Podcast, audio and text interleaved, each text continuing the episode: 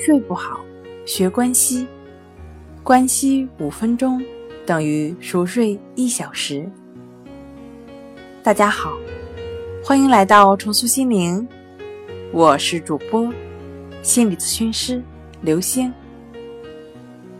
今天要分享的作品是：想要好睡眠，远离四个不。第一呢是不要把工作或者闲杂事物带入卧室，床只用于跟卧室有关的活动，这样才能放松思维。是的，卧室只用于休息，工作和账单，醒来再说吧。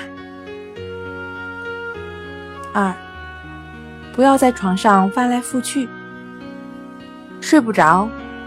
如果你一直醒着躺在床上超过二十分钟的话，就应该立马起来，试着去做一些放松的活动，比如说阅读，听一听柔和的音乐。总是想着睡不着，会带来更多的焦虑，这是一个恶性循环。第三个呢是不要面对闹钟，看时间会产生更多的压力，使其难以入睡。另外，电子产品的人工光源也会搞砸我们的昼夜节律，使我们的身体想成为熬夜者。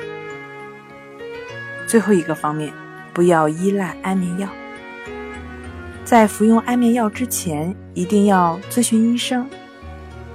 建议您服用安眠药不要超过四周。今天跟您分享到这儿，那我们下期节目再见。